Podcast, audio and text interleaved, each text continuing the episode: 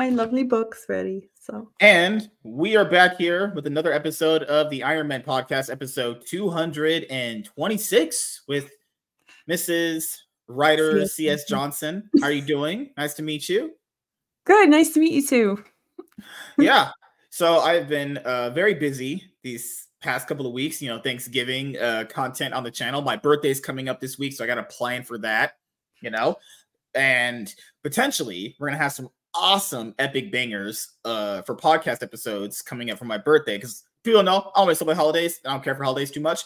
The only things I celebrate throughout the year are Halloween, the YouTube anniversary, and just my birthday. That's it. So that's what well, we got. Your two, you got your 200th episode of your your podcast too coming up next, right? Oh, oh for the Cloud Nine podcast, yeah. This, this one we already celebrated that a while ago for this one. So because uh, we lost, I lost my main YouTube channel, so um, mm-hmm. I had to end up rebranding my second one to my main one. I had to navigate how different YouTube is now compared to what it was before. So we lost like five podcasts I had on there. The episode number totals when I did the numbers, it's like 514 episodes for like all these shows total. So my goal is to get past that number with these two shows combined. So once I get past 514, then I'll be I'll feel good. But I but I won't feel comfortable with that either. I gotta keep pushing forward because I've been doing this for a long time. I feel like I should have a podcast oh, yeah. in like the 600, 700 episode, you know, range by now. But you know, my my crackhead brain never let me uh, you know, understand the ropes of everything. Because back in the day when I first started doing this, I used to let the guests, you know, as the guest was carrying me. You know, like in sports terms, there's a term called getting carried the guests would carry the shit out of me. I was so trash back in the day. You go watch all well, they're not they don't well, they don't exist anymore. But if you did happen, if anyone happened to catch those older episodes I did, those were so bad. We were so ghetto back then because we didn't have StreamYard back when I did those either. Back then, to do this, I would have to do this through Skype, actually. Mm-hmm. So I'd have I'd have OBS to record the screen, and then I would have myself on my webcam in in uh Skype. So it was such a weird way to get it done. It was so ghetto back then. I'm so glad you already exists as a, a freaking program now. But yeah. enough about me oh, well, I mean the terms and conditions always change too. So it's it's so um it's almost like going swimming at the same beach, but the sharks just kind of rotate in and out. if you're going to a beach with sharks there, you might want to run. Just actually never go to that beach in general. You know, do you see that video of that big giant mako shark that was washed up to to the to land? Oh, was that a couple weeks ago? Yeah, that big giant mako shark is that's an abnormal size for them. They don't actually get that big. They're actually fairly small, actually. So that's a hmm. That's a not normal size for that kind of shark. And you know, I was, I was glad people like helped it get back in the water because you know it's not it's just living its life. It's just probably going, what the fuck? Why is it so hot out here? I'm not normal. This is not normal. I'm glad the humans kind of, you know, put it back in the water. That was that yeah. still shows me that there's good in people left somewhere in this planet. But let's start talking about you, ma'am. So what is your I guarantee story? you're more interesting. So no way. What are you talking about? So what is your origin story? Like, how did you grow up actually? Um, I grew up um as the black sheep of the family, I guess is a good place to start. No, so. I did that. That was me. so oh, well, I have two sisters and they're both geniuses, and I'm the creative genius. So they make a lot of money and I tell a lot of funny jokes. okay. So, so, did you have a like a relatively you would say looking back on it now, because I don't know how old you are, Never ask a woman her age. That's what my mom told me. Just, um, I, you, you, know, that's okay. You can ask, but I'm not going to say anything. no, no. Like uh, looking back through all these many years, do you, did you did you feel like you had a great childhood for the most part? Great like teenage years, college years, and all that stuff. I honestly had a very bipolar one. I think.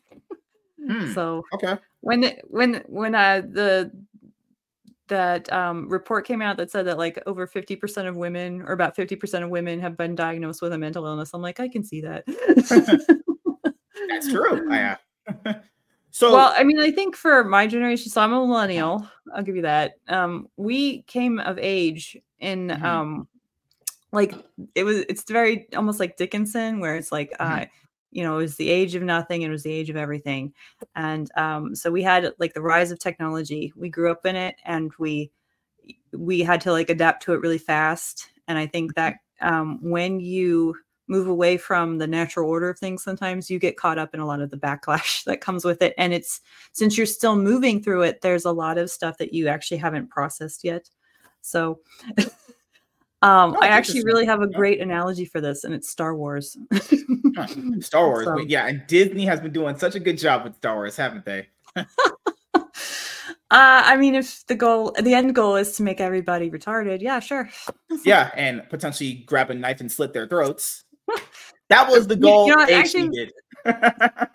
Like uh, there's so many climate change activists that um these days that Mhm. do stupid things that like like those people that glue themselves to the street. I mean you're not going to convince anybody that but uh, honestly making star wars uh, like dumb enough and silly enough for the hardcore fans that might convince some people to join you know the canadian maid service. So i'm just So- waiting for that to show up on some kind of uh this is why i decided to, to go here. Oh, so you know, did you grow up like? Because you have a new a, a comic book or graphic novel out. Did you grow Yes. up reading comic books? Actually, you did. Um, you know, honestly, I started off with manga, manga, manga. That's Japanese comic books. That's fine. Actually, yeah, so I really liked, I really liked those. Mhm. um, I had a couple friends that would lend me their Batman and their Superman ones too. So I will Okay. say I'm more of a Superman fan than a Batman fan. So Okay. So you grew up reading wrong, manga more than um traditional Western comic books. Which manga was your first anime series you read then? okay, so the first, the first manga one that I finished because the the the irritating thing about manga for me and anime in general is that you I want to watch the whole thing. So like I Or you're okay, Um, you're a completionist. Okay. Yes. uh, well, uh, the first one that I finished, um, so the first anime I finished watching was Sailor Moon because that was Awesome, the okay. 90s. You know, that was the 90s. Um, and then I I really liked um for the for the manga though, I really liked um I had a ton of Inuyasha ones. I had the Tsubasa Reservoir Chronicle. I liked a lot Mm-hmm. of clamp stuff. Very um girly type stuff. Well, I loved Inuyasha. That's Yeah. my favorite anime ever. I know they did such a good job on it. yeah, it's crazy. People call me misogynist, but I was like, uh, my favorite anime is written by a woman. Like people forget, Fullmetal Alchemist is also created by a woman. Like, and it's crazy how anime has this to it, where you don't give a fuck about what the creator's politics are. Nothing. No one is out there asking about Eiichiro Oda's fucking politics. I don't even care what he votes for. I honestly don't care. Is Luffy doing some shit that's cool? All right, that's all I care about. Like with you know Akira Toriyama. Like who cares who Akira Toriyama votes for? Well, I think on some level know? that's part of the, the the allure of manga is that uh, like when you actually get into some of the politi- the political backgrounds of the writers and what they're trying to say and some of their messaging, you you it's not American, so it's like oh I don't really care. um, a really good example of this is um the Spirited Away movie. Um, it's actually like a that one. metaphor for child trafficking. Mhm. Like there's a big problem with children disappearing, and so um, it's a it's a big theme in the movie and in uh, the story where Did you like is- the ending? People love that movie, but they despise the ending of it, where she didn't get a chance to be with um the boy Haku. That was the name Oh, of the kid. okay. Well, I mean, he's the river god, so it's kind of Yeah, people are weird. It's weird community. I'll say everyone's a ship in their community. I'll say. Well, I mean, like for the the age level that it's at, it's very appropriate for friendship. I think um, Yeah. There's actually like a there's a study that come that came out recently that said like millennials and like gen like no not the millennials the um the ones after us Gen Zers they don't like a lot of sex and you know TNA and stuff. That's that's in the film. gross. That, that that's gross stuff they do. No, we, we're chads now. We don't need sex. That's for losers. I actually don't think it's that. I think you know they can get on Tinder, they can they can get on all these dating apps, and there's OnlyFans. You can get a lot of you know Gratification. Gratification in your own, and it's very specialized. Well, because- it's a lot more different now for them compared to like obviously at my age. Like to, to see any of that stuff, you would have to legitimately go out of your way sneakingly to do that stuff. Now it's kind of like it's so much more readily readily available. You know, it's the same thing with uh music. Remember back in the day to get music, it was a, a task to get music, to get the songs you wanted, playlists. I mean, at, at a certain point, people just burn their favorite songs to a CD, so the CD players and all that stuff. Yeah, like now you just simply you go on like YouTube, you copy the link, you paste into one of those converters, and you just get your song there. You know, it's so much more different now. That's why I think things are not as loved anymore for like an enthusiasm standpoint because they become so readily available. The journey to get them is so easy now, which is basically the, the, the click of a button. You don't like appreciate it like you used to because you'd have to yeah. work as hard to get it, you know? Oh well, yeah. I mean, and that's why I think they they actually gravitate more towards stories about friendship, is because these are very lonely people that can have sex and porn whenever they want, but they don't actually mm-hmm. have any friends. And girls are disgusting, as you know. Girls have cooties.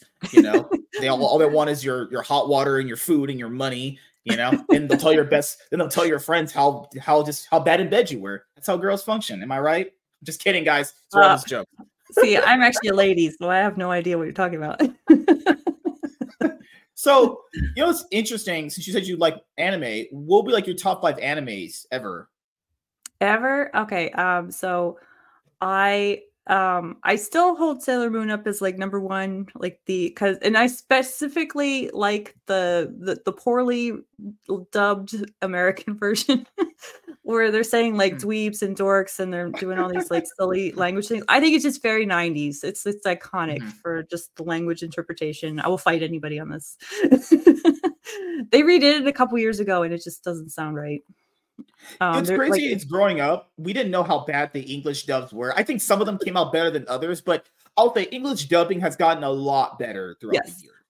Yes, I think we have pretty bad for that too. So, but um, uh, well, the the other thing with it is um, it, it's got a lot more personality. Like things today, you have to be very PC and politically correct and everything, and it's you can't have any distinctive personality or people make fun of you for it, and that's why part of me is like that's exactly the reason that people should fight for the the original dubbed series is like it's uh it's got mm-hmm. personality it's got it's it's dated but it's also that's part of its charm so so you so sailor moon's your number one favorite anime of all time we'll be like Probably. the other uh, we'll, we'll be like the other four you can okay so there. um I, I really like uh, Inuyasha, as I said. I used to stay yeah. late watching that one. I like Detective Conan. I think you can really, if you if you wanted to learn how to murder somebody without being that show too. Yeah, I love that. Without getting caught by some kind of FBI agent. yeah, I think you could just binge watch the series. so that show is actually part of the reason why I'm a completionist. I I um I You're started still with that show. I mean, it, they're still living in 1996 in that show. I, I know you're still with that show. Is what I would ask. yes. Good lord, and he's still in that small kid's body. That's crazy to think about. I was a kid when he was a kid, thinking it, thinking yeah. about that. Well, I was a he was a teenager, but they, you know, screwed him over. I, I don't know. I, I would like to live in a world where what if they didn't put him in a kid's body? What if he just stayed the way he was? Honestly, but then again, I guess the appeal is like you lose your. I just don't know why. I wonder if they ever revealed why they put him in a kid's body. I never understood that. I thought that was just odd for the most part. Overall, eh, Conan, that's one of the fewest animes where I can watch any episode and I know I'm gonna get entertained. For the for like straight straightforward, you're gonna get entertained. Now, people said some of the te- detective stuff is kind of cheesy. It's weird that you can a kid can figure all that stuff out in like a little bit of span of time, but it's like he's not a kid. He's got the mind of a teenager, mostly an adult right. at that point. He's, and he was like already body. a genius, and yeah, and had the connections with his parents and stuff. So one of my favorite episodes was when um, what was the people that he lives as Rachel's dad? Remember yeah. the episode they went? His his female colleague got killed because the her a guy that she loved, oh guy uh, the person that loved her, she didn't love him back, and he killed her, and then he let the person they let him, he let Rachel's dad figure it out for himself. That that two-parter, that has to be like one of the best episodes ever. That was so cool. Where he let him figure it out, and that guy started charging at him, and he let him knock him out. I, I was like, all right, that's peak Chadness right there. I love that, you know. But you know, when it comes to anime, when you think about it, like there's that's what's the anime just in general, even through all these many years, you you watch stuff like that and you just you just fall in love with it and you don't mm-hmm. care about anything else. All you care about is just the story, the characters, and everything else involved. You don't talk about anything regarding politics surrounding the anime itself. You know, right? Um, well, and and then part of that is because of the cultural and the language barriers. Like there are some some things that you just wouldn't understand unless you knew about the culture. Oh, true. Yeah. so, Uh, so yeah, Sailor Moon, Inuyasha, Detective Conan. Oh, Rurouni Kenshin is also on the list. So Oh, for sure. Yeah, Rurouni Kenshin is a banger. That is a great anime. Yeah. I actually like my kids are young, but I started reading the manga to them. I, I omit the the swear words and I kind of explain some of the harder stuff a little bit more lightly. But but yeah, we have we've gotten to book three. okay. Um, I guess that's four. Uh, and then Yeah. probably the the other one of the first ones that I saw was on WB. It was um, it was the uh the Pokemon and the Card Captor Sakura one. It was the it was the really Card. Americanized Oh, anime one. If so, like if Sailor Moon, like you don't du- change the original dub, the Card Captor Sakura needs to change the dub for that one because they they mix Mm. a lot of it up. Okay. So- you, But I, I started watching Moon. this really young, and I think so. I don't have anything like really recent. I think that I would like. So your top five would be Sailor Moon, Inuyasha, Rurouni Kenshin, Detective Conan, Mhm. and um Card Captor Sakura. Card Captors. That's that's okay. I got you. Did you like I- Fullmetal like I Alchemist actually? Well, when you're a completionist, yes, uh, you're waiting on a lot of stuff. So That's true. Yeah, you're probably still waiting on Hunter Hunter, as most people know actually. but did you like uh Fullmetal Alchemist actually? You know, my husband and I get along really well with anime, and um, I the what the episodes I've watched with him are very well done. I I don't know how much I en- enjoy the uh, the more supernatural kind of occultist leaning stuff, just because I uh, Mm. I don't know. I just uh, it's a little it's a little too realistic on some levels. it, so- it it's got a lot. It's that's why I won't say that. That's why I loved it. It, it um because I don't know if you, if you haven't finished it yet, you're gonna it, it it all it all really does come full circle toward the end of the series, like why they did what they did. But I, I could understand why they. I mean, you have two little kids. They they lose their dad is just basically never there, and you'll you'll find out reasons why he's not there. It's a terrible person for the most part, and Mhm. they lose their mom. She dies. I can understand why they did what they did. They're naive, stupid kids. They want their mom. They have nowhere else to go. I mean, and then that it's just so well done. That has to be one of the most peak animes I've ever I've ever seen. Some with Yeah. Scar, the stuff with Civil, like World War II. It's just it's just so good. Like the I do like the steampunk- character. The, I, I do like the the different aesthetics too. Like I I really like um historical fiction, you know, and, and s- I'm I like history a lot. So going back and doing like the steampunk stuff and the Mhm. um the the more kind of like cyberpunk stuff stuff too. Like you kind of see that in more like Alita Battle Angel because it's more futuristic stuff. But uh So before Yeah. we get into the juicy stuff regarding your um other part of your life where you're an author and a creator, so you mentioned Disney. I mentioned you didn't like what Disney has been doing to all your favorite properties. So let's start. Let, let, us start with Star Wars. Did you grow up with Star Wars actually? um so I liked a lot of science fiction as a kid, but it's I Mhm. guess it's like light science fiction. Like Dune is too heavy Very for me. so- Doing it too heavy. Oh Lord. Okay. Yeah, I, mean, like I saw the new movie, and I'm actually like I've I've even said like Dune Part Two is probably the only movie that I'm somewhat interested in seeing uh, Mhm. next year so far, and um, you know, that's it. Um, I like fantasy stuff a lot um, because I think it- and like I think a lot of people don't understand that like you like fantasy usually because it teaches you something about your real life Yeah. You know, people who understand fantasy understand how the world works very well, and that's why you have some really terrible fantasy That's true. at some Yeah. point. You know, um, and you have really terrible stories when you just uh, when people don't understand, um, you know, the how human nature works and and Mhm. how um you know people are you know either incentivized or coerced or manipulated into doing terrible things. So um but i grew up in the age of uh the prequel era you know and um if you watch like the original trilogy it, it has a lot of the the mythical elements to it. It's got the, a lot of the old school um you know hero's journey. The uh the reluctant hero goes on a journey and comes back home type stuff and if you watch the prequels, um, they take a lot of the the more mystical elements out of it, like with the Force, they turn it into the midichlorians. Uh, this is like the age of information where you have so many uh, like graphic things and so many mechanical devices that are just new. And I get that it's to sell toys. um, but you know, like that wasn't as much of a concern in the in the originals. And um, so you have the focus in the originals is the story because you need the story to carry on throughout the the movies, so people stay Mhm. engaged. Uh, so you have like the very human elements in the in the original. In the prequels, you have more of the the world building at large, and you have, like I said, the the more intellectual side of things. So you have politics. You've got the um, um, the kind of like the death of democracy and the the republic and the senate Mhm. and uh, the the oncoming war. So you have more just more. And it's all kind of like thrown at you in in almost like different segments and it's all tied in and it's almost a, a shame at how like i know it's supposed to be centered on like the rise of darth vader and and the empire but it's it's almost um it, like it's almost like that's almost secondary given how much stuff is just thrown at you through these things and i think that's a good metaphor for um, like growing up as a millennial because um you know my parents both worked jobs where they worked at the same job all their life and i do not have that luxury or that or that uh that curse i guess too either so When I when I watched the Star Wars prequels, because when I grew up, I wasn't really into Star Wars. I thought that was just for freaking nerds. Not to be fair, also kids watch Dragon Ball Z, so keep that in mind too.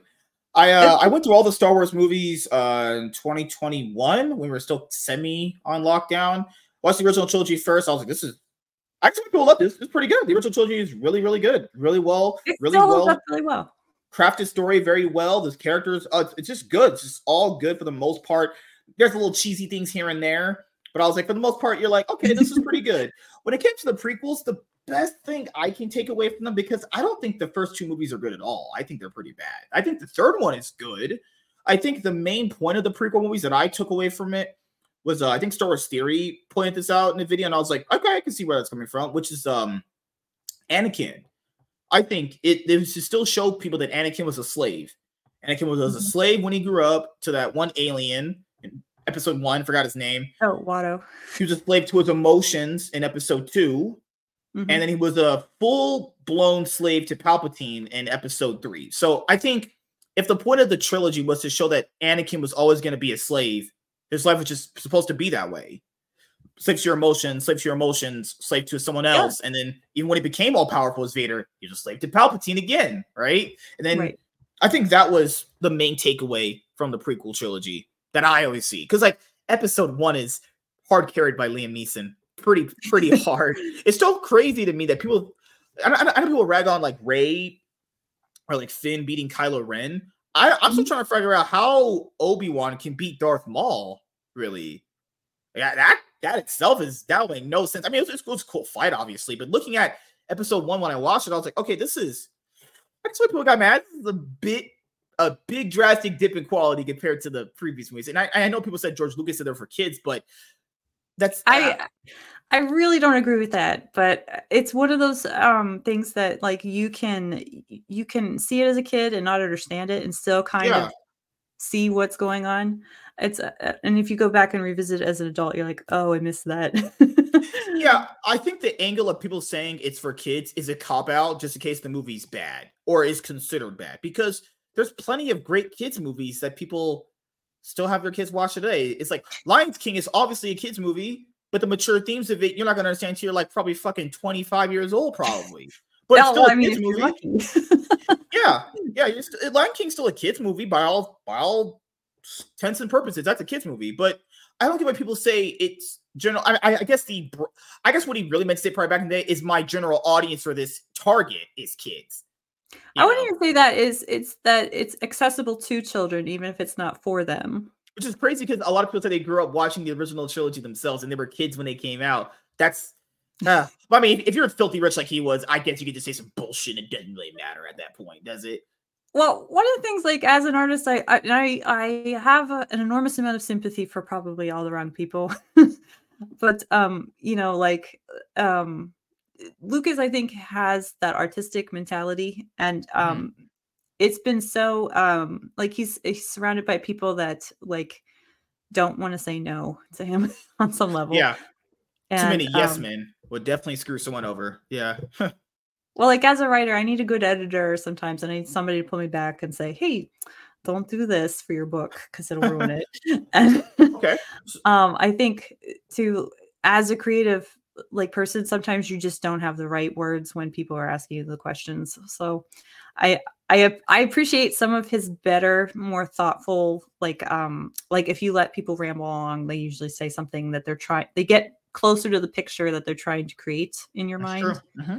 uh but i i don't I, I don't think he would have enjoyed necessarily talking about it with people and especially with criticism because i know there are you know there are plot holes and there are like points of saying like there's legitimate there is legitimate criticism and things what um, i never understood when it, when it came to those movies was when okay so anakin lost everything mm-hmm. and later on he he got discovered by the emperor after obi-wan took the high ground as people know why i never understood why did vader stay with him there was no reason to stay with him anymore padme's dead he doesn't have his kids anymore he killed kids himself. He lost everything. There is no reason to stay with Palpatine anymore. He quite literally could just do whatever he wants. But I do get the sentiment of people that brought to me, which is basically he had nothing else. He literally had nothing else. So yeah. does he just go with Palpatine at that point? I don't know. It's a, well, it's a weird it, thing, obviously. I mean, it's it's hard to see it in the films too, is it? But they had a really good um, mentor, you know, mentee sort of relationship too. So that's it's only really like a, like I read the books and the novelization with it, so I think that probably is part of the other reason I really like it is because I don't have to the no, the novelization it. to it. I, I've seen some cliff notes from it that what what what they said was going to happen after it. There was this I forgot the guy's name, but he did this like prequel, sorry, sequel book to Revenge of the Sith, and he explained like all the stuff that was going on with the movie, like when Mace Windu and Anakin came to get Palpatine, the reason why people didn't see how evil he was because he turned off all the cameras because he had access to the Senate and the actual building itself. It's like, okay, that's that's interesting to know. He he had that yeah. much control where he could just basically show people what, what they wanted to see. Um, how do you feel about the uh, Disney Star Wars trilogy? I know okay, you so love it. I'm getting to that. So the old te- the uh yeah the the OT uh the old trilogy the the the original trilogy you know like it was it came together in a time where the cultural meta narrative was um you know it was mostly cohesive.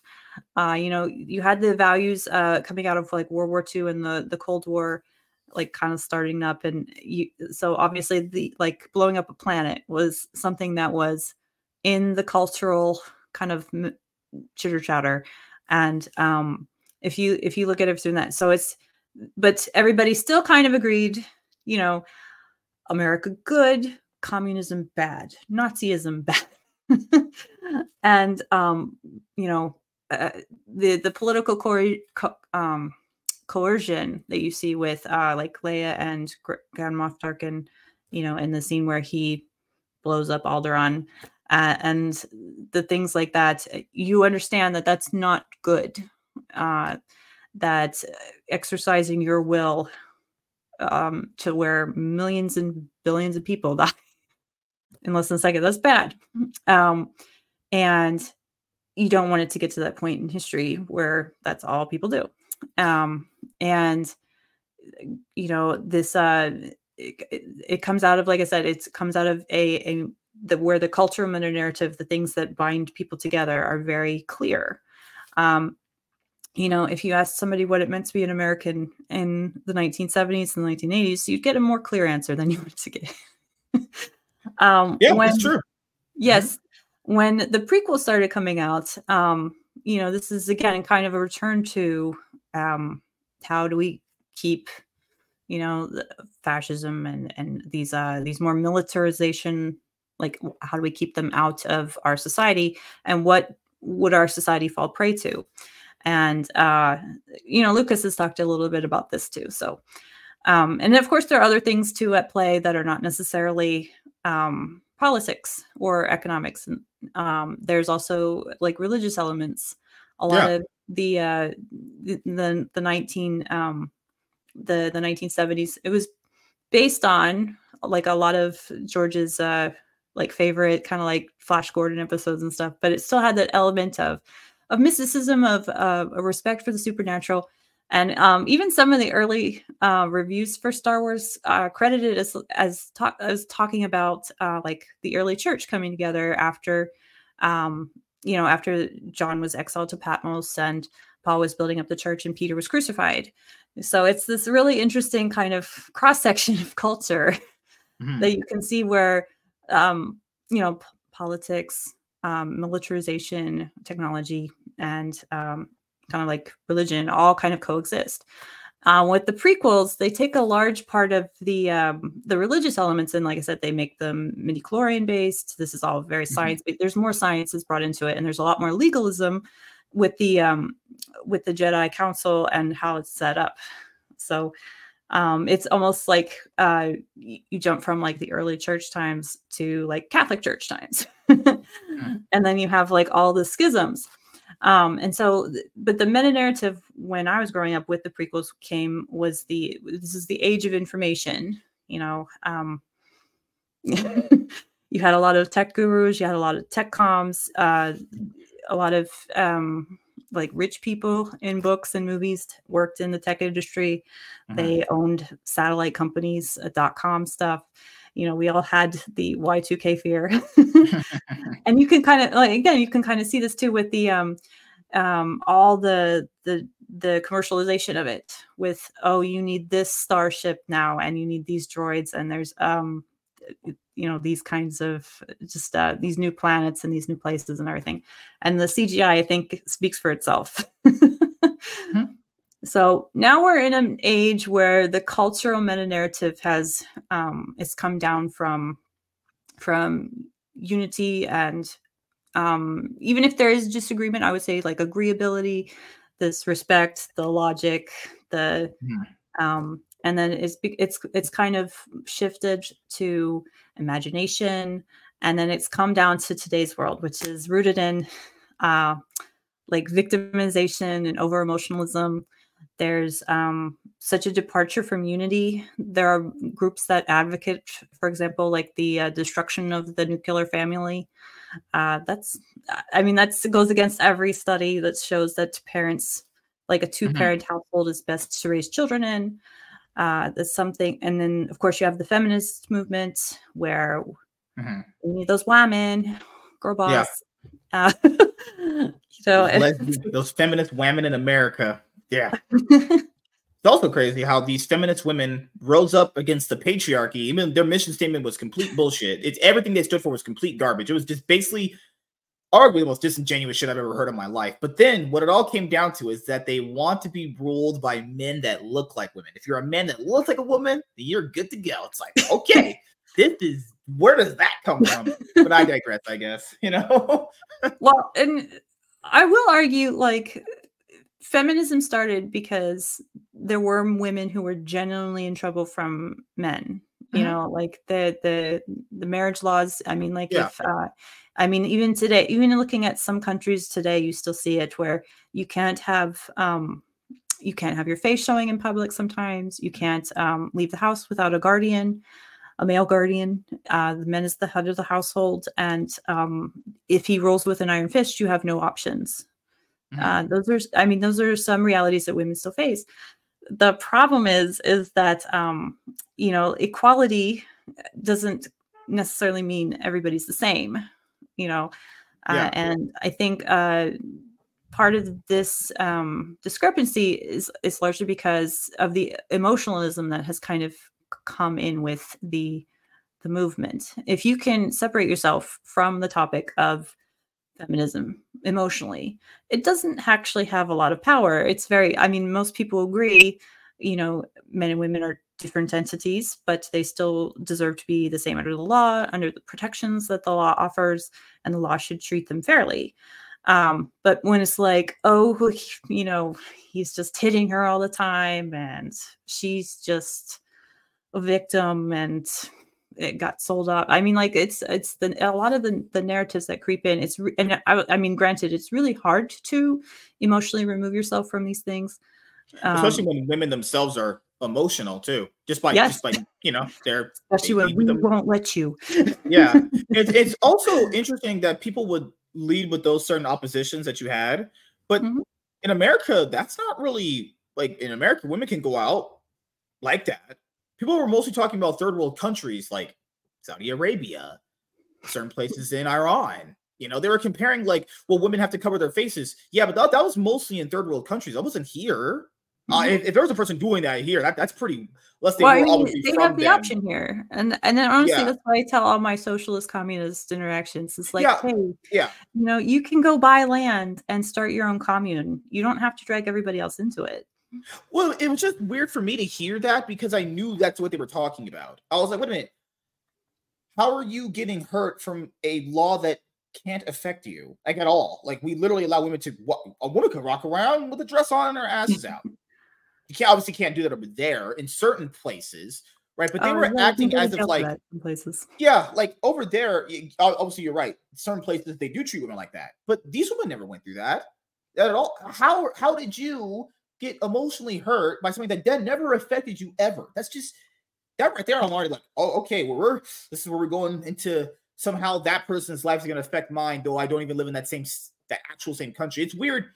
No, no, no. Happened with that weird uh that uh that that conservative guy, that one in um that one other third world country who you're saying that you don't you don't give shit leftists an inch or whatever. I forgot I forgot his name. I Oh. forgot the country. You know I'm talking about, right? I can't think of it right now. I'm freaking I out I don't know, but um, I can I can honestly say I I have seen like two protests by feminists at at more third world country type settings, and they've ended Mm. badly. So Yeah, it's it's crazy because people will all be in like the politics and voting of another country, but they won't even give a fuck about the ones going on in their own country. Like I guarantee you now there's more people involved with what I just said about that one guy who went famous talking to that one lady on the on that one interview and he's became the uh, president of his country. I can't get the name right now, but though more people worry about that guy becoming the leader of his country than who's going to be the leader of ours. It's just ridiculous. Yeah, no one people don't put that same energy towards here. They're like, oh, this person got voted for. Oh, that's okay. I don't care about politics. but they'll for sure give you every line of their opinion about politics for another country they don't live in. It's like no- nothing they do affects you. Nothing they do affects you at all. You literally will never go through that unless you actually just move there. You know? yeah. Oh well, I I mean like the the um the kind of like the archetype of the Karen. You know, it's more of a uh you know the thing is is like it's okay to be a Karen when you're right about it, but Society told you to go to bed. but uh when you um when you see the oh sorry No, no, society reviews. Uh, he told you to go to bed. What the heck? oh, Oh, okay Lord. yeah he's just mad because i don't stay up this late for him Lord. See, ladies choose different things for me, guys. Just saying. I make the ladies get what I need. I'm just kidding. Oh, so. I'm on I'm I'm a regular on his barroom podcast, and uh, sometimes I don't even turn the camera on. but but so- but he's he's black. Huh? But he's black. Yeah. Oh. I'm just I was really like that. Oh no, so you ever seen a Family Guy the episode where the Back to the Future skit where the Oh. the scientist guy saying like your daughter marries a black man? They're like that's not, that's not bad at all. oh, well, no, he's my friend, but um, no, he's on the barroom podcast. Oh, no, um, sorry, he's been on the show. Yeah, I like him. He's- yeah, so we tolerate him. That's what we're gonna tell him. We tolerate Yeah. him. well, well, we've we've met in person too, so I've tolerated him on several occasions. Really, is he more darker in real life than he is on camera? Ah, no, it's about the same, I guess. Okay, good. So we know it's the lighting that's helping him out. Oh, Oh well, Uh, I, you know, he did get a new place, so I haven't been paying attention. so I'll ask you since you're an author yourself, which is uh, so where does this creative Oh. author endeavor come from? Where, Oh, okay. where does this well, real from? quickly, let me finish the Star Wars thing. So Disney bought Yeah, sure. Yeah. Disney bought Disney bought Star Wars and made Star Wars into a cultural meta narrative where it's focusing on feminization and Mhm. um and and basically the thing that Disney is known for anymore, and you can really see this in a lot of their stuff, is referencing other works that they're by that they've done and everything. So um it's like, oh, the Millennium Falcon. I remember that. It's a lot of member berries and nostalgia baiting, and um it's never going to move past um what it what it was in the in the 50s i would say the prequels have their flaws but the story is is is trying to be like an honest prequel it's just not very well strewn together like it was with um like luke leia and han's story in the original and uh so uh, you you can kind of see this division in in in society today is where you have um, the feminists that want the representation. You see the minorities that want the representation. You can see, and and they want it more than they want a good story, and that's probably my only objection. okay, before we go to the author stuff, then I'll just ask you. Yeah. How did how did you generally feel about the movies in general? You just think they were all bad from Rogue One all the way to Rise of Trash? um, Rogue One was okay. It wasn't great. Um, it had uh, the robot was probably the highlight for me. Um, I I didn't see anything after Rise of Skywalker because I was just like, okay, it's dead. well, Rise of Skywalker is the last one, so you saw Last Jedi, right? Yes. Reluctantly, well, to say we well, all we, well, we I mean, like, so I've been I've been writing for about I've been writing for over half my life now, and I've been published okay for about 10 years now. And awesome. Okay. Um, so when I saw Luke at the end, I was like, I I was uh, at the end of Force Awakens, I was like, oh no. uh I I you know, I walked out and I'm like, I'm too old for Star Wars now. Um because like that's just not gonna that's not gonna get me excited about the next one. And then the the kind of weird, you know, emo Ren thing, the space Nazis. Yeah, yeah, his pepperoni nipples hanging out for Kylo Ren. That man just had some not he, whatever he needs to put a shirt on. Those pepperoni nipples were not doing it for me. I'll saying. say this: if they had genuinely made, they would have done a much better service if they had a genuinely weird Beauty and the Beast type of romance with with yeah, yeah, that could work. mm-hmm it would have worked so many better because even like even the normies that don't like Star Wars but they took their kids or whatever, mm-hmm. they were like, "Oh, so mad they didn't get married and have babies," and I'm like, "Me too." you know what really?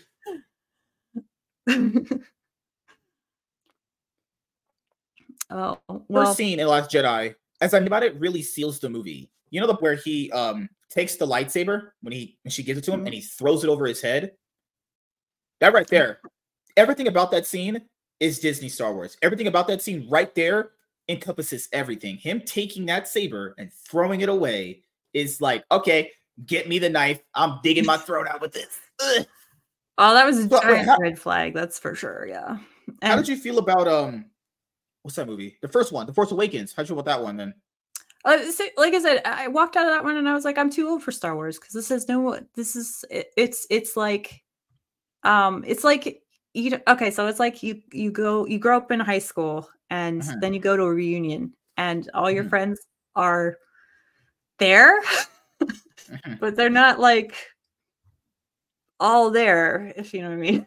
you go to like, a reunion with some crackheads? Huh? Did you go to a high school reunion with where all your classmates are like I'm strung out on drugs or meth? or something. No, I- will say this. I've run into a few people that I went to high school with, and it was the strangest experience. I'm sure they looked at me and they're like, I'm so amazed you're still alive and somebody married you. oh, okay. oh, you have kids? Absolutely oh, crazy. So nice. Good lord. it's like it's like meeting that one uh it's like having that weird cringe guy who talks to the black guys. And he's always like, hey yo bro, you see Black Panther? It's like, huh? It's like, yo, yeah, you watch Black Panther, bro? Yeah, I love Black Panther. You're just like, that's I've seen someone do that. that's the most cringiest thing ever. They're trying to make small talk with some black people that were just like not those ghetto ones that are just like bad. They're just normal people, right? Normal people. This dude's come to them and be like, yo, man, I saw Black Panther, dog. I respect it. Wakanda forever. And I'm still going like, this guy's an absolute weirdo. What is going on in his life? oh well, and it, I I would say so. Like I live in Atlanta. Atlanta's like one of the most diverse cities in the world, and it's like yeah. I feel so bad on some level for for Black culture because a lot of the things that get pushed are like gangster culture, and yeah. Um, mm-hmm.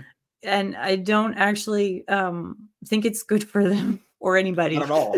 Yeah, very bad. So, yeah. uh, I mean, if you've got a gun and you're doing a drop off and a drug run in the same night, you probably aren't going to have a really happily ever after kind of ending. probably not, so, you know? So I'll ask you before we get into your writer stuff. Sure. so, I, so after Disney, so I know you talked a lot about other things too. So, what about like Marvel, DC, or any other franchise that you follow now potentially that has been well destroyed by uh Holly Weird? Um, I would honestly say that meme culture has gotten into it. Like it's more important to have the one-liners that will be memeable, um, and and uh, can offer some kind of meta narrative sort mm-hmm. of uh, commentary on social things. Um, that's become more of a priority than actual good writing that's cohesive. Uh, one of the things that um, like older filmmakers and and authors used to do is that uh, and you can see this you can see this if you um so have you ever uh, like uh, a lot of people tell me to read stephen king um, because i just won't but if i've picked up his books and looked through them before but if you look at his his earliest work and then you look at his most recent work you can kind of see how mm. life has changed him and um some of the things that have be, become important uh, in the last uh, several like years of stuff uh, have just ruined his original vision, like in his stories. Another good one for this is Dan Brown. Uh, you know, he started off with the Da Vinci Code, and then his last one was talking, it, like quoted um, "Let It Go," in uh, like okay.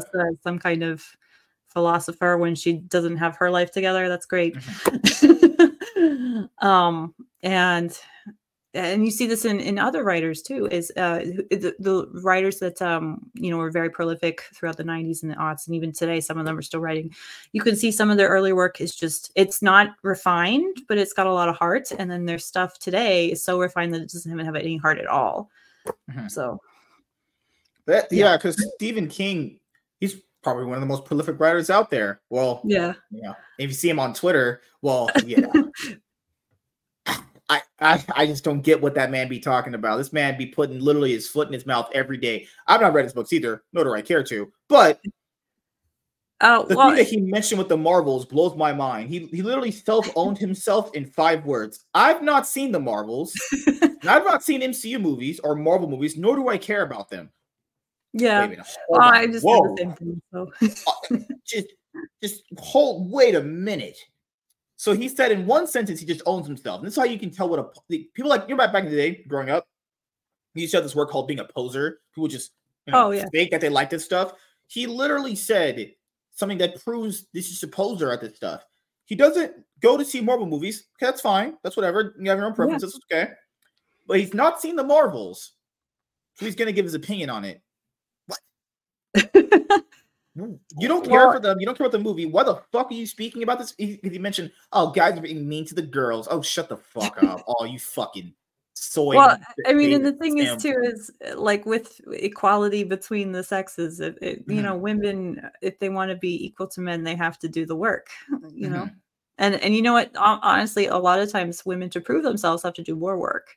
That's just the truth of the matter. Yeah, I agree. It's so, it's also crazy because you know with the Marvels, people said that well, men don't like seeing women in leading roles. Actually, it's the opposite. Women don't like seeing women in leading roles because men are the one who showed up to watch the women in, lead, in leading roles. Actually, was the race of men that this company claims they want to get rid of in their movies. White men showed up in the most. Then it was um Mexican.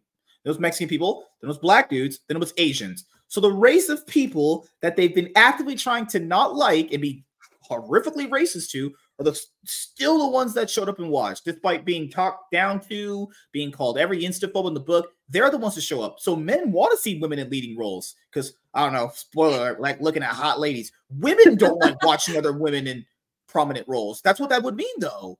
It, so these people just own themselves. I just let them own themselves at this point. Just you, you talk, and then I'll just okay. I know when it is. I know. Okay, you're retarded. Yeah. All right, I love it. I absolutely love when people talk. You just you give someone a mic long enough, they just destroy themselves at this point. You know. Uh, I mean, and that's that's just that's just true anyway. That a lot of people don't want to take things in proper context, and then um, like there's not a lot of forgiveness either. I've already pretty much canceled myself. it's just a lot of cognitive dissonance. They instead of actually tackling the problem, they have to talk about. It's like okay, I guess now to do a friend. It's like a circle, right? So everything in the circle is like us. Let's just say that. But okay. instead of talking about the actual issue inside the circle. They talk about everything around the circle. That's what they do all the time. Anytime something like that happens, not just with the Marvels, how about plenty of other things, movies, TV, all that stuff. Well, Everyone will talk about stuff around the actual problem than the actual problem itself. They'll talk about what like Nerdrotic's opinion about the movies are, and it's like, I thought so that that so they'd rather talk about a YouTuber. I'm saying I dislike Nerdrotic, I like him a lot, but the thing here is yeah. They'd rather talk about a YouTuber's opinion about something rather than what's actually the problem. It's crazy. That's ridiculous. You know? Well, and I think part of that is because um, it's easier to criticize something smaller on some level. Like a commentary that you're talking about, you you kind of have to understand what you're you're commentating on. And so you've already done like the first step of the work for people who might not necessarily understand it. Um, like when you're talking about a story too there are a lot of things that go into a story that people can kind of sense that are like something's wrong or off even if they don't have like the the clarity or like it goes by so fast that they can't really process it. You know it's like oh that seems weird some but i can't figure out why. Um like uh, like a like for example with Disney Star Wars, a lot of people thought Finn would have the uh the Jedi powers more because like um, you know, a former stormtrooper getting to be a Jedi. That's actually a really good plot thread, you know. Uh, and like from the promos you saw him in like fighting off the the the stormtroopers like while Rey's getting captured by Kylo Ren, and it's like you know people thought that, and and yes, that just made me so mad. I was forgetting what I was saying. They're fine. I, I just think it's super weird. Yeah. Although just hyper focus on everything surrounding the issue other than the actual movie point because their opinion is no one talks about the actual movie or TV. They just talk about the drama surrounding it. No, no, no that's what they do that's what's called gaslighting. They do well, that. And there's there is there is like an issue with bias too. Um, yeah. Like a lot of the clips, people will be like, "Oh, this person said this thing and it was so istophobic," and then you watch it and it's like, no? Yeah, you watch the full context and it's like this. Yeah. Yeah, that's the problem. Clipping, I think, has gotten a big issue. Clipping is so it can be like the best thing or the worst thing. Because when people said a lot of these guys are racist, I watched their channels like this person's saying nothing bad at all. Like eh, I was so blown. The way people talk about certain individuals, you think these motherfuckers are going outside and just like fat loads of shit in grandma's faces. That's what you would think. These are some of the worst human beings on this planet. And it's like these guys aren't bad at all. It's crazy. Oh, they're not well, the maybe those grandmas deserved it, right? You're crazy. You're insane. You need to go to bed, lady. Oh my god. Uh, but I want to talk about your art, your uh author oh, yes. career. So where does that come from? So w- what was a book series you watched as a w- sorry, what was a book series you read as a kid that made you kind of want to get further into being an author when you grew up actually? Um so I really I really liked um I really liked a lot of uh, fairy tales and stuff. So I I appreciate what Disney has done over the years. You know, my kids watched Atlantis the other day. You know, that was a fun one for my son. You know, and uh, they actually have some really good Disney Prince books, or like not books but movies that they've done. But I I think that's the real failure of feminism right there. Is like we got Disney princess stuff. We should have had more Disney Prince stuff. I'm Aladdin is still really good thing. Um, I and I like the uh, I like fairy tales in general just because like fairy tales are simple ways simple fantastical ways of explaining to children things that um, are true you know? It's good for the the prince to save the princess from the dragon. You know you want to be that kind of man. Um, and ladies you want to be the kind of woman that's worth fighting for yeah, it's true. No one wants to fight for a 50 pound, uh, 500 pound LaQuisha bitch. Ain't no one fighting for them except the fucking, you know, supermarket. I don't know. I haven't really uh, seen that Reddit thread. yeah, I've, I've been through the trenches of the internet, lady, through all these years. so, the the book you're handing up right right now, the one that you have next to you, so that yeah. that one is called Dizchord, right? Yeah, Dizchord. You can buy that physical, right? Yes. Okay. Uh, yeah, it's on my my website. Uh, floppy copy. floppy copy. Okay, I like it. Okay. So, what was the inspiration behind the story actually? Um, so uh I kind of laugh at this one because um I saw the Miles Morales Thor comic that came out and um Oh, okay. yes, I'm that person. okay, I like it. I'm the person that said I'm the whitest white girl around, and I could do a better job writing a black character. Man, you say that in the hood, we're about to get beat up. I'm sure I would. So I didn't it very loudly. so okay, you you saw the Miles Morales uh what if Thor comic. Yeah, that that guys, that was some booty. That that if I had bought that on my pull list, I would have took that and shoved it in my ass. That's so trash. That's disgusting. You know what's crazy? Who also wrote that book was a Mexican Jewish guy. That even was so bad. Why would a person's first way of looking at a black guy is through hip slang? Oh my god. well, and uh, see, like I was talking about this the other day, like in terms of culture, uh, like a lot mm. of mm-hmm. black culture that I something I really love about black culture is how musical they all tend to be you know mm-hmm. so like uh, i've i've uh one of the questions i think i got asked when i mentioned it was are you going to give him lightning powers because apparently that's also like a very um common sort of thing and I, no i was like no i'm going to give him musical powers mm-hmm. you know um, and so Dizchord's uh, kind of like superpower is that he can hear the song inside every human soul. So, um, and it's different for everybody because it's based on their emotions and their life experiences and their memories. And music has always kind of like uh, you know, like I'm very religious. I go to church three times a week, you know, that kind of thing. Mm-hmm. okay. I, I got to convince people that like I'm charming and smart eh, when I bring that up. Sorry. me too. I, I normally have to convince people. Otherwise, you know, you get this version of me. yeah. Well, it's like, but um, there's such a rich history um, throughout music, like in in terms of music, and mm. especially like if you um, if you consider like the uh, the, the the oral history that's passed down through different cultures, like in Sierra Leone and Cote d'Ivoire, uh, Nigeria and Niger. You you have all these different kinds of uh, like they have the, the, dances and the chants and the they have a lot of history in those and um and and I think it's kind of like only natural like when they were brought over here in the slave trades. You know, you had a lot of the gospel like follow the drinking gourd to freedom, mm-hmm. and um and so in America you know music is uh, is like a precursor to freedom you know and and with freedom you have to if you want to stay free you have to make the choices that will keep you free. And um you know understanding and so understanding like where you are and who you are and what you're susceptible to and understanding that other people are are kind of like trapped in their own maybe neuroses and idiosyncrasies you know is a is a very powerful sort of thing. So when when Dizchord uh, his real name is stephen by the way. So when stephen is uh is gifted these powers where he can understand the human soul he understands that like people are like a victim almost of their own choices. So it's, they can be victim and victimizer and it's it's it is really hard to become mm-hmm. a person who who can understand that and still be a hero, frankly, because you know the line between justice and revenge is very thin sometimes. So, so your story, Dizchord. Yes. Um, the main character of it. How did you go about conceptualizing that character? Um, well, I, I like I said, I started with the superpower pretty much. I think first, just because mm-hmm. and the history behind it. Um, I wanted to set it in Atlanta to, um, you know, I'm here this is the city that my kids will grow up in. And um, there's uh, you know politics can like damage a story but they can also elevate it too. And uh, one of the things that atlanta is really terribly known for is human trafficking.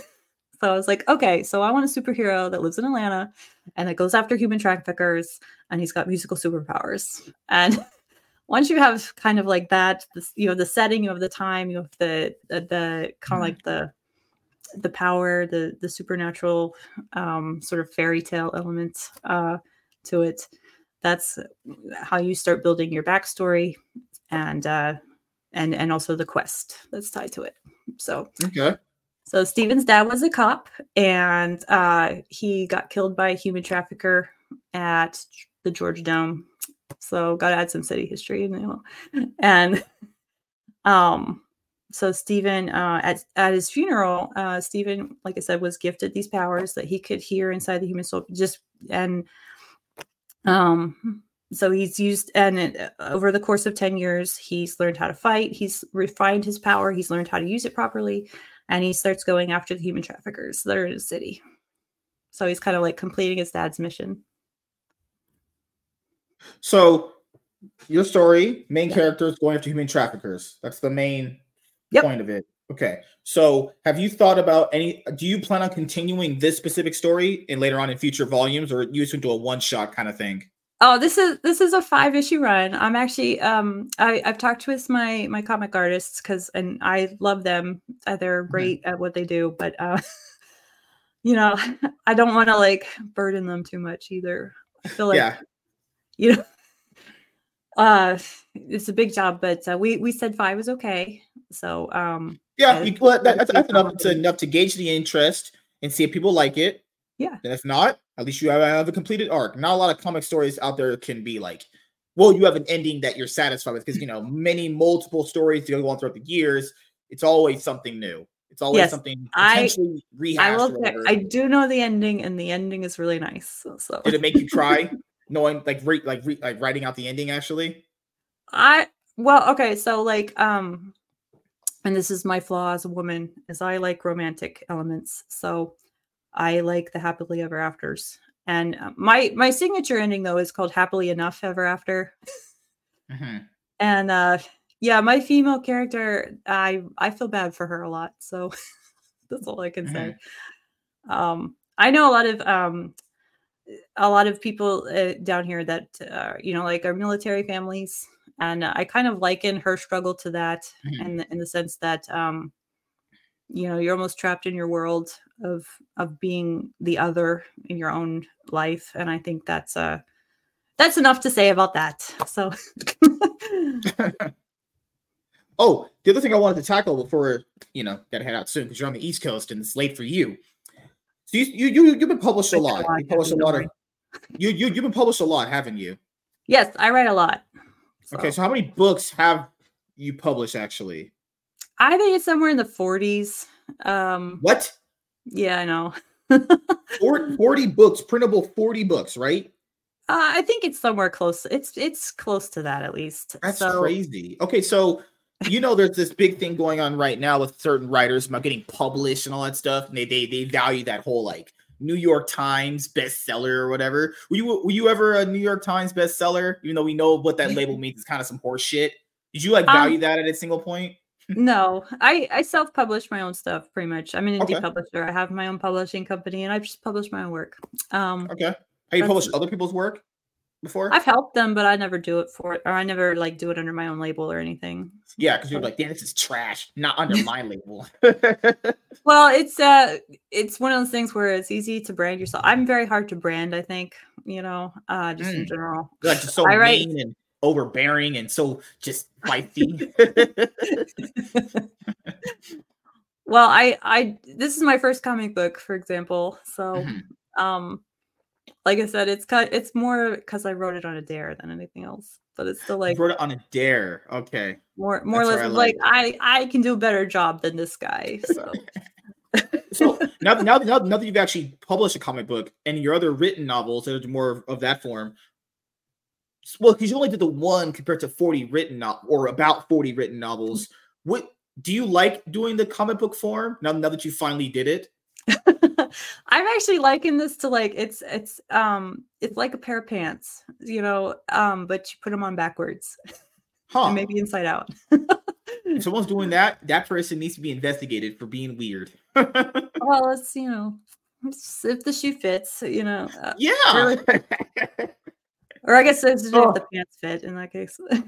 so did you did you like take an angle from your comic? Because you said you did not you did not on a dare, and I, I could do it better because I think you have that style of like, oh, I'm gonna just do it better than these other guys, right? So, out of all the media you've read and now the media you've written, is there anything else that you wouldn't do based off stuff you've already read before? Like, there's anything that someone pissed you off in a book or whatever, and you're like, I'm not doing that for my book. Um, I don't think it's good to let the main character die at the end. So yeah, I never understood that. I, I just never understood that from people. That, I don't I don't get it honestly. Um, I don't think it's uh, um. I I think it, I I don't like doing things that are very tropey. I'll, I'll, mm-hmm. I, that's it, it's what I mean by that is um like like I don't want to write a book that if you just change the names and like the jobs or something that the Mm-hmm. characters have, it's the same as any other book. I don't like that. Um, I think I like taking on different challenges. I think, um, you know, I have a master's degree in English. I've, I, you know, I've taught college, I've taught high school. Uh, I'm not very old either. uh, and I feel like I've had six different lives. And you know, I'm a mom, and I want, um, I want to write good stories for my kids to have, so they can make bank after I'm dead. You know, Good lord. I'm like Van Gogh, but I have children, and they can have my painting. so you said you feel like you lived a whole bunch of different lives in terms of you said you were a teacher, you're an author, and you're a mom. So I guess that's you, you live in the trinity right there. Well, to be fair, Wow. isn't uh-huh. being a mom a teacher too, to a certain extent? well, I homeschool now, so yes, I, you know, yeah, that's probably a good thing to do. Well, well, you were you like a lead, like an actual teacher in a school, right? You said. yep. What made you leave? Uh, bureaucracy administration. So, Okay, so what Uh, I've heard basically from people that I know that are teachers is every year these weirdos in suits would come in and try to basically tell people that are teachers how to teach. Is that that always happen? well, a lot of let me put it like this: it's a lot of like okay, it's been ten years since I've been in this particular school, so I can, think I can say it. Uh, there's a lot of fraud. um, I was supposed to get, for example, I was supposed to get observed by my direct administrator. Okay, it was one of the APs, one of the assistant principals. She didn't do it. So she and the principal decided that it was okay. And um, I was just going to get a satisfactory rating. And I was like, I was a new teacher, a newish teacher. So I was like, oh, okay. You know, I didn't have any power in this conversation. I know. um, and then like there was this thing where uh they uh they have a lot of so like for kids especially kids that um just don't have parents that uh are very attentive okay Mhm. They have a social worker and she would call Mhm. them and stuff and um when i would say something like oh so and so didn't bring his homework in for like the last five weeks. Do you happen to have any of it in? I was very accommodating because i was a new teacher. And this uh, for when throughout my time there it was just something that i just kept. You should never be accommodating unless you have to be by the way. When you, and look, when you look back on it, did you do you- what do you think it was worth it to be a teacher as long as you were? um no Okay. I mean, like, I loved my students. If I could just go in and teach them, if we could just talk about, you know, Shakespeare, if we could talk about Mhm. Orwell, if we could talk about Kipling and Coleridge, and um, you know, all these all these things that I love, I love, you know, um, I love to talk about these things. Most people on the YouTube scene like talking about Star Wars, so I always leave with that one, you know.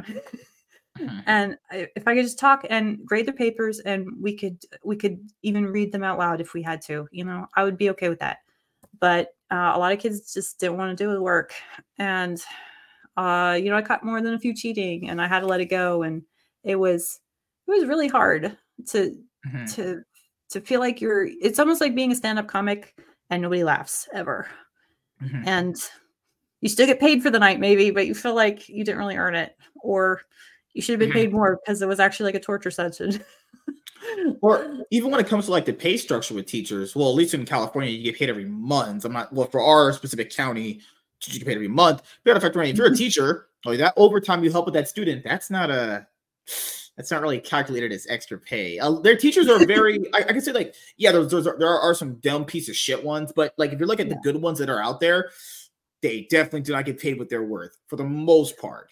You know? yeah well and uh, the the the other thing with it is that literature is uh like reading and understanding things is, is Mhm. actually more important to learning than like a lot of people are pushing math and science during this time and i got really tired of it because it's like if they can't read it what do you expect they're going to do Mhm. and um that kind of got shuffled to the side and then you see like as i as i as i you know became a professional teacher and i taught throughout these years i would point out things to to people about like bias and everything and and um, you know we've had conversations in my classroom about voting and about what you believe and how do you think about how do you think through unintended consequences of things.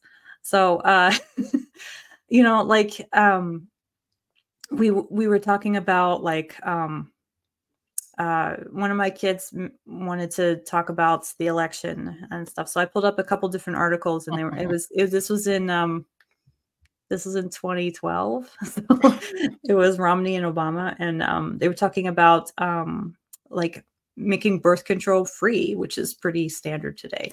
And uh, oh, I said, "Do you agree with this?" And uh, a lot of kids were like, well yeah and i'm like but if you make if you're the person that's producing this would you agree with this? You know if you're the one that's putting the money into the science and the development and stuff would you want it to be for free? And they're like oh well i guess not. And i i mean like to this day that's kind of like uh what i call white woman politics oh good lord.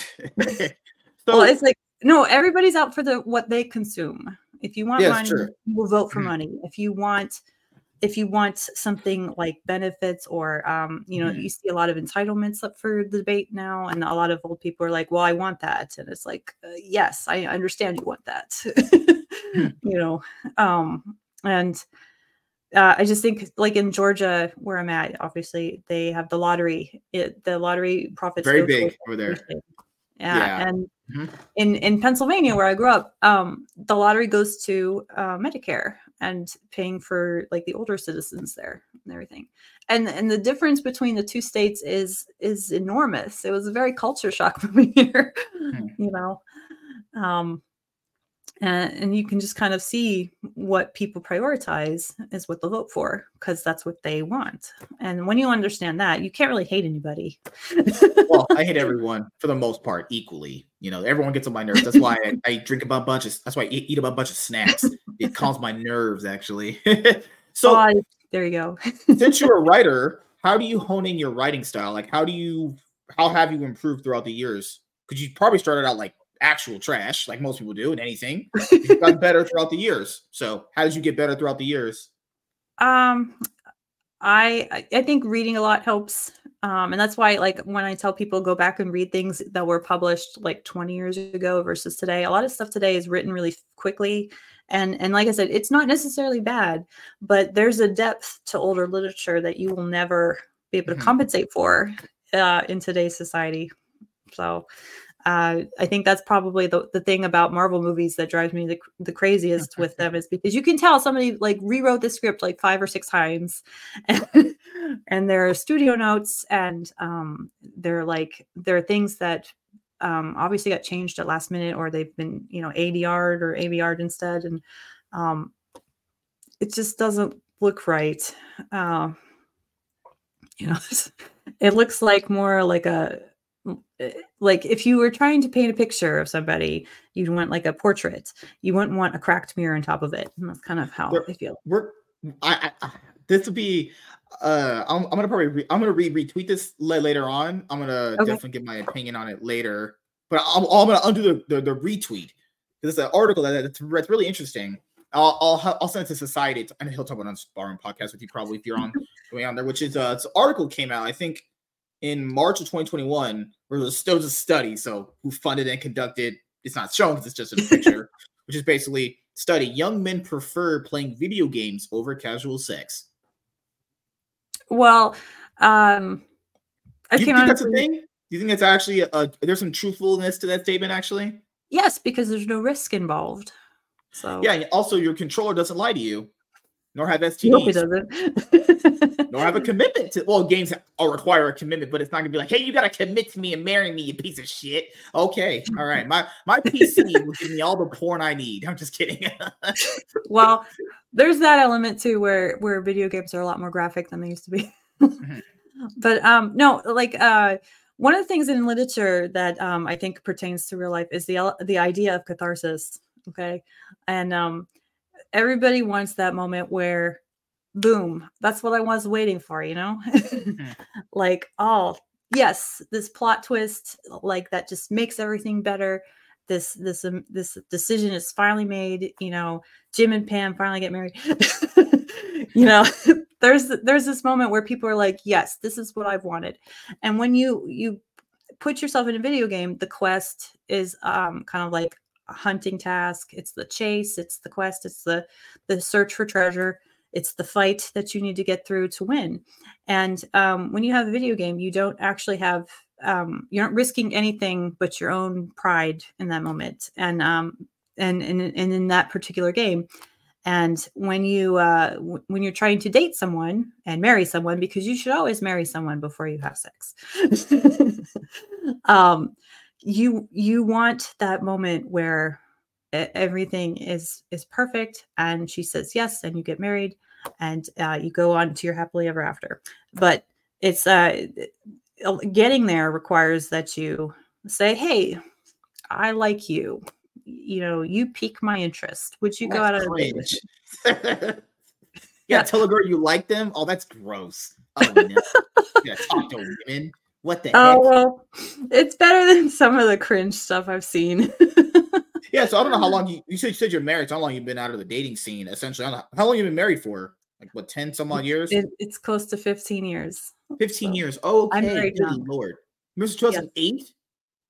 Um, seven or 2000, 2009. So next year. Oh, So- okay, that's awesome. Okay, so have you seen how bad it is when people talk about dating all this stuff now? It's it's so bad now. Like I couldn't even tell you how bad this stuff is now. It's just not even worth it. That's why you have you seen the whole passport bros thing? There's a like, I blame them from going out and getting women that are really better than women here for the most part. I'm not saying all women here are terrible, but Well- I can't blame them for it though. You know? There and this is kind of like a movie in the sense that there could be a lot of things wrong and a lot of things going on and your situations are always kind of like going to be nuanced and unique to your particular environment.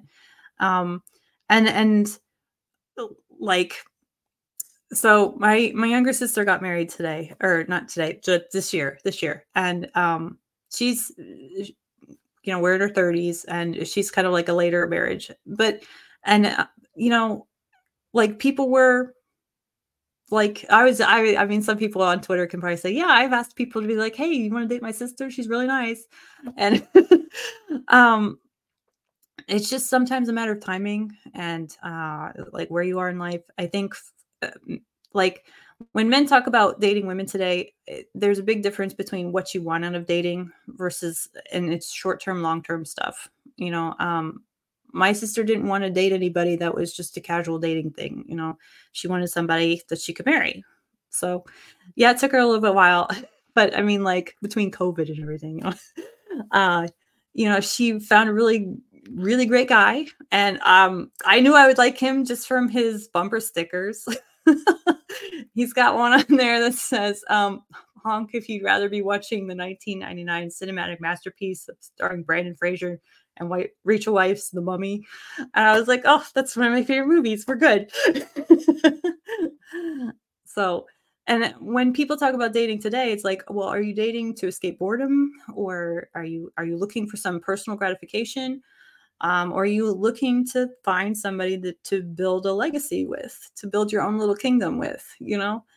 Uh, and I think that's something that a lot of people don't really think about they're just like, oh, I'm old enough to date. I should go date somebody, I guess. Yeah. And then it's like, oh, these are the Oh my people I God, have to this is ended. from. Yeah, relationship is over. Oh my god, this girl has five kids now by five single dudes because she was like, I'm gonna go date dudes. Oh lord, yeah, that was, yeah, you know. Oh No, and one of the things that my generation does lack is a, is um is commitment. We don't Mhm. like institutions because they've been terrible to us. Some of them and there's discrepancies. We're not sure what we can trust. We we grew up in an era not only with the Star Wars prequels, but um, you know, like Mhm. the age of information. You were told to question everything, and skepticism has become a virtue, and it's become a perpetual virtue. And people have forgotten that a skeptic isn't meant to stay a skeptic forever you know you don't have to go around pretending that you, you know two plus two equals four um and needs more research. You know once you find the right answer you can stay with the right answer. And I, I kind of laugh um I, I mean obviously i've been married for 15 years so i can laugh at some of the people today where it's like uh you're ruining your life and i can tell why but you're not Mhm. gonna like my answer. So I'm just gonna sit here and pretend nod along and and Yeah, that's what I got to do. You know it's gonna be a train. You know it's gonna be a train wreck. It's just you got to just you just enjoy watching it. You know, I love train crashes.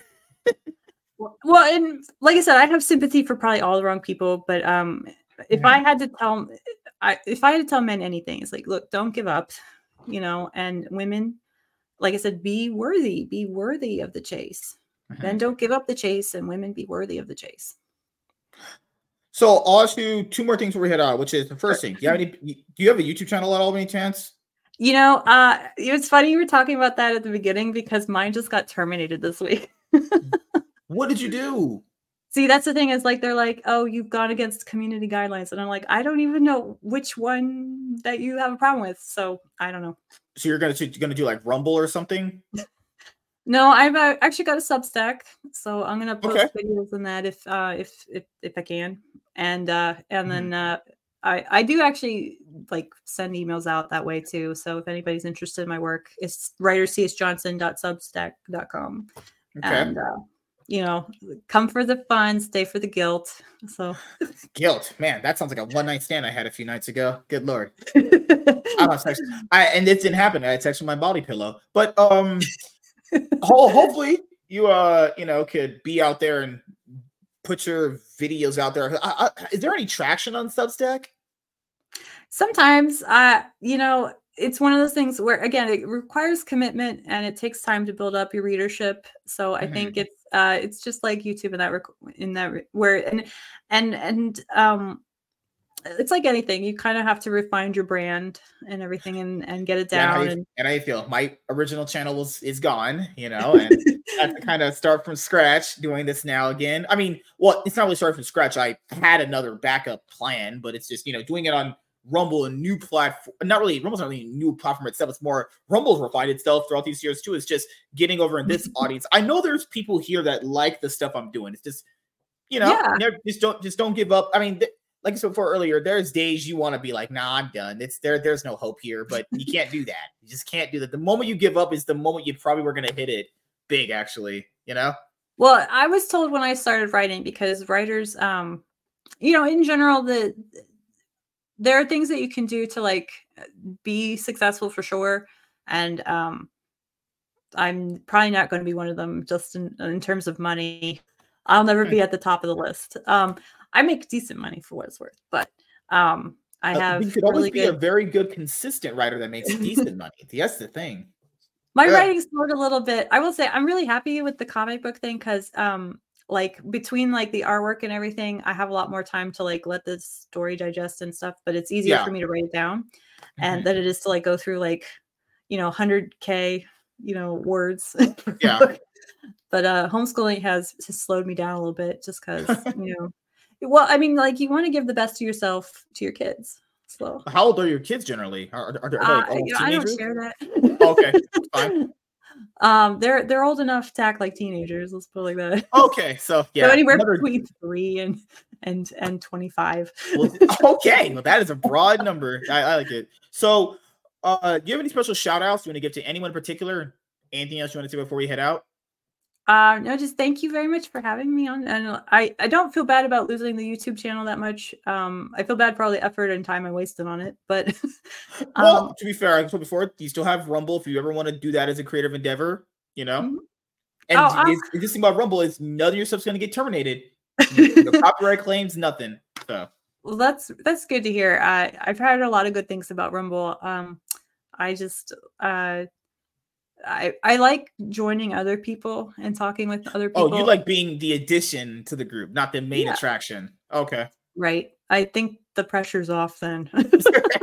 it's more on you to perform. I just make you look good. Whoa, whoa. See, I like that. See, that's what girls supposed to do. Girls supposed to be a complimentary piece of the man. But you see, in, in the Bible, so used to be a, I was Christian at one point. God chose us first. He made us first. You guys are you guys are number two.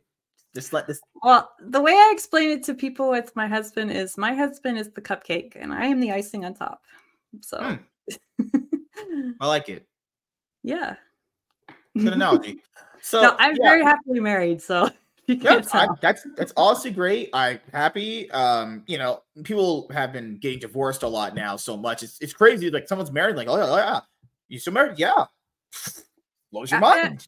well, and, and that's that's part of the reason why I like say this. I have sympathy probably for all the wrong people because I've seen things that just kind of come out of nowhere and ruin mm-hmm. things. Mm-hmm. And uh, you know, some people are able to stick it out and roll with it, and and but other times it's hard. It's just really, really hard.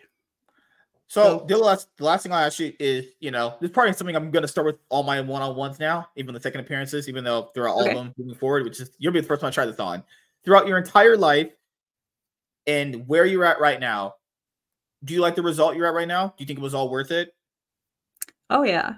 Uh I I mean like uh I have my kid I have everything I have everything that I've ever wanted uh, except for one thing. Okay, so and writer I can't do anything about that one thing. So no, no, it's not that. Um, so like uh, if I had to like give my dearest wish out, it's um, I have an atheist friend, and I've been praying for him for a very long time. and I'd love to see him come to the Lord. So mm, yeah, okay. You know, there are people that pray for you for years. yeah. so well, um but no, I got my master's degree. I got to teach because I was supposed to get a job. I, I have a wonderful husband. I have beautiful kids who mm-hmm. drive me crazy in the right way, you know. so and uh, you know, life can always be better, but I mean, it's you know, you want to have a life that's good, and you and you know it's good, and you just see the good. Some days, you know. Yeah, no, uh, great to meet you for the first oh, time. Oh, I saw you, you on uh, Orange Hat's channel. I was like, oh, she seems pretty cool. You know, she's like she had a little little mystique vibe to her. I was like, okay, let's see what she can. Let's see how she can destroy uh, me. Well, I, I I will say like I I always um I always feel like I am the least interesting person when, I go and talk on these things. So it's I think that helps because I think it's wonderful what you're doing and you're building up your own legacy, uh, like on YouTube, eh, despite what troubles may come and and uh, you know terminate you. mm. So it's good to know, but it's it's good to remind yourself too, like with stuff like that. Like mm-hmm. just a single defeat doesn't mean that it's the final defeat. And that's true. You know, you it's just like the Star Trek thing too. Is like you can make all the all the right choices in your life and still lose in some ways. And um, I just I would not trade my losses for any win in particular. So I just got to keep getting better and I'll get my next win soon enough, you know. but in the meantime, I have a lot to be thankful for. Yeah. And uh, can we have you on for a second appearance? Uh, you know, sometime in the future. You know. Oh yeah, I no no. It's it's one of my goals that like I, I get invited back. That's what really makes me feel like I did a good job. yeah. G- generally, when it comes to second appearance, I told people I like to make sure there's a gap between when you see the person and you're like, oh god, I like that person. Yeah, you know, because we bring them back constantly. It's like you you, you ruin the enthusiasm for people. But oh no, uh, no, I gotta get it. I I I feel bad. I was on a couple of channels um a couple of weeks ago, and it's like, oh, but I got like really slammed with all the holiday stuff, you know, because mm-hmm. it's that time of the year where. So I still have to like reach out to some other people and be like, hey, can I come back on? Is that you weren't lying? well the other side i will say the other side of being an artist uh, is is that you do struggle with like um like that crippling insecurity a lot and the imposter syndrome so it's nice for me to take a break and uh kind of like regroup and make mm-hmm. sure that all the functioning parts are still functioning yeah you know? i mean I, I, don't know if you're up late you said you're up late because you know kids go to sleep early but uh we're always doing stream we're always doing you know podcasts late for the most part. If you ever want to come on, depending on certain days you have free, then you can come on whenever you want to. As long as you, you know, you've, I mean, I'm pretty sure people wouldn't hate you. As long as you, you know, I'm, I'm very big on oh, like, okay. uh, no, I'm, I'm, I'm just very big on, you know, fitting the vibe. If the vibe is good, then, you know, I always bring someone on, just, you know, try it out every once in a while, you know, but I, I, I don't know what days you're free. We, we don't generally have shows on Sunday. Like Sunday's a very rare day to have any panels. The only show that I have on Sunday the panels, the, the League of Legends podcast that I have Sundays and Thursdays are usually the days I just have the one on ones for the most part. You know, so our panel shows are Monday, Tuesday, Monday, Tuesday, Friday, Saturday. Those are our panel days. Oh well, that's I'm. It's really. I gotta say, like, you must not have kids or a lot of them. I don't, and I'm Okay. black. See, that, that, that, that that's a rarity. A black and having a bunch of kids. Oh no. yeah, but we we generally start late. I mean, and for me, we was Mondays we started like six thirty my time, which is PST, which is like nine for you, I think. Tuesdays we started at Oh, like yeah. seven. Uh, Friday we started at like six, seven ish. Saturdays we started like five. So, so yeah, if you ever are free any of those days, come on. You come on Yeah. if you want to. If you're not Oh, busy, right? Well, I was gonna say you're one of the lucky people that I will let you DM me. So just go ahead and ask if you see that I'm Oh. tweeting or something. Well, it depends on what days you're. Oh, you told me what what days you're. What days are you free generally? I forgot.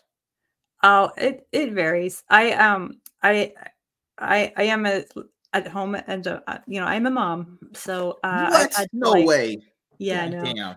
Uh, I've I've had to like step back from some things just because um, my my kids actually it's funny they don't actually like me doing podcasts and I'm like Really? one day when I'm dead you're gonna find out my podcast and you're gonna listen to them. Good lord. So we'll, we'll probably have you on um Tuesday.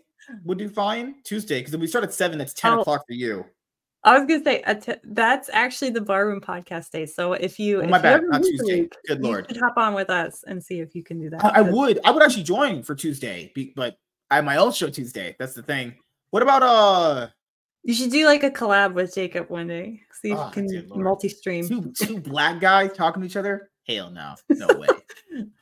Oh well, maybe if you wore a wig, it would work better. Definitely not. Uh, what about Monday?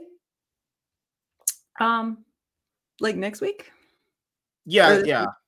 That's, Okay. up to, that's up to you. I don't. I don't know. That's Monday. This week could work. We'll, we'll start. We start at like six thirty, so that means like nine thirty. It would have to be late. So my um my daughter's actually in a ballet recital, and recital week is next Mine week. too. Oh. Well, so no- oh my god, my pillow's over there. What? Oh, No, it doesn't get there. Um. So yeah, if you want to come on, I'll, I'll, I'll, I'll- Jesus Christ, I'm getting old. oh well, you know it's better than the alternative. Which is dying. Which is don't want that. Well, um, there is Benjamin Button we can look to. So Oh Lord. So yeah, I'll invite you mm, this week on Monday around seven your time, which is like ten for you probably.